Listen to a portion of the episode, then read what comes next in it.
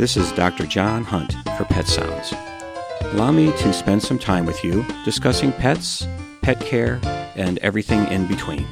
Today's Pet Sounds is Pet Poison Prevention Month. March is Pet Poison Prevention Month. Keeping pets safe in the home is the primary message. Even though my listener has heard this before from past Pet Sounds, it never hurts to review how to keep our pets safe at home. And I have some new updates. Here are some safety reminders you may have forgotten or overlooked to help keep your house safe for your pets. Keep houseplants out of reach. That may be easy if you have a dog, but most likely impossible for a cat.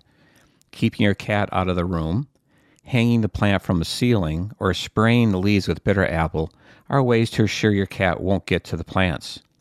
You can also choose plants that are not toxic to your cat.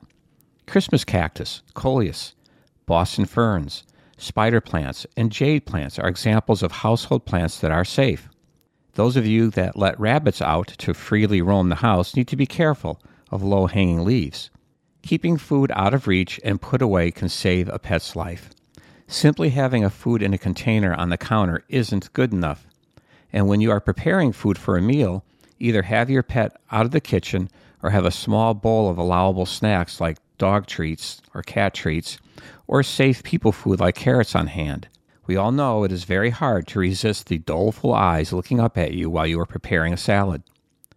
Remember, foods very safe for you can be dangerous to pets. Onions, avocados, raisins, garlic, bread dough are common foods not to give your pet. Also, chocolate is surprisingly still the most common toxicity in pets. Even after years of public education, apparently the pets haven't gotten the memo, and owners need to be more careful. One newer food additive that is very toxic is a sweetener called xylitol, a harmless sugar substitute to us, but in small amounts can kill your pet. Any food that is labeled as sugar free or low in fat or reference to weight loss or diet should be checked for xylitol. Even some peanut butters, a favorite food dog owners use to hide pills, may contain xylitol. Close your toilet lids if your pet likes to drink from it. Bacteria can grow even in clean bowls, and toilet bowl cleaners can linger in the bowl. And here's a big one keep your trash and garbage cans secure, very secure. The outside garbage cans are a no brainer, but inside kitchen garbage cans need to be in a secure cabinet or with a dog proof lid. But don't forget to cover trash baskets around the house. They can contain harmful sharp objects food wrappers, and tissues with potentially harmful substances like makeup or makeup removal products. Medications need to be kept in their containers or left in their sealed wrappers, but that is not enough. Where there is a will, there's a way. If your dog wants to find what's inside the medicine container, it'll crush the plastic into bits. Now you have drugs that can be harmful and shrouds of plastic that could be swallowed. So keep medications in a medicine cabinet preferably latched since cats are good at opening cabinets. Treat marijuana and marijuana products like medications. CBD, the active chemical in marijuana, now comes in many forms, including yummy, chewable gummy pills or as good tasting liquid. Store those with your other medications.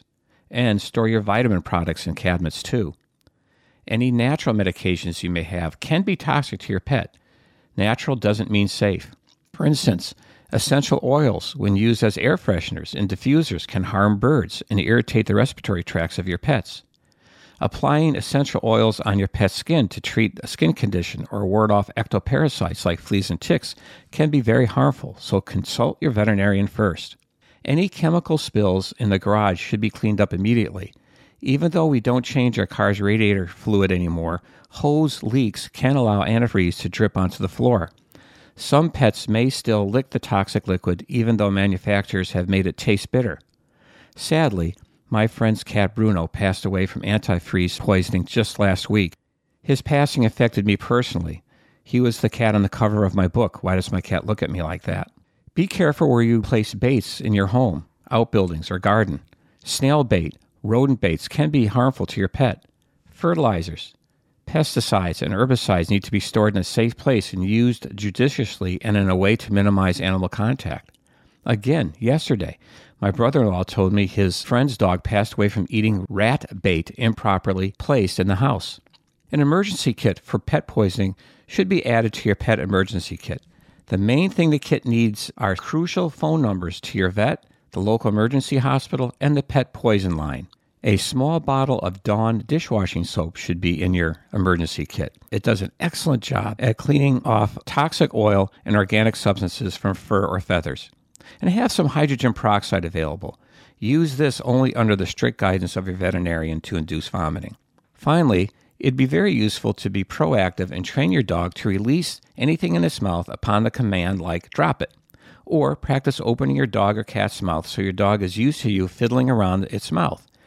Being able to remove a dangerous object from a dog's mouth or cat's mouth may save its life. Now you can enjoy your pet knowing you have minimized accidental harm and make sure to give them a hug. This is Dr. John Hunt for Pet Sounds on WERU. Thank you for listening. Remember, enjoy your pet and don't forget to give them a hug.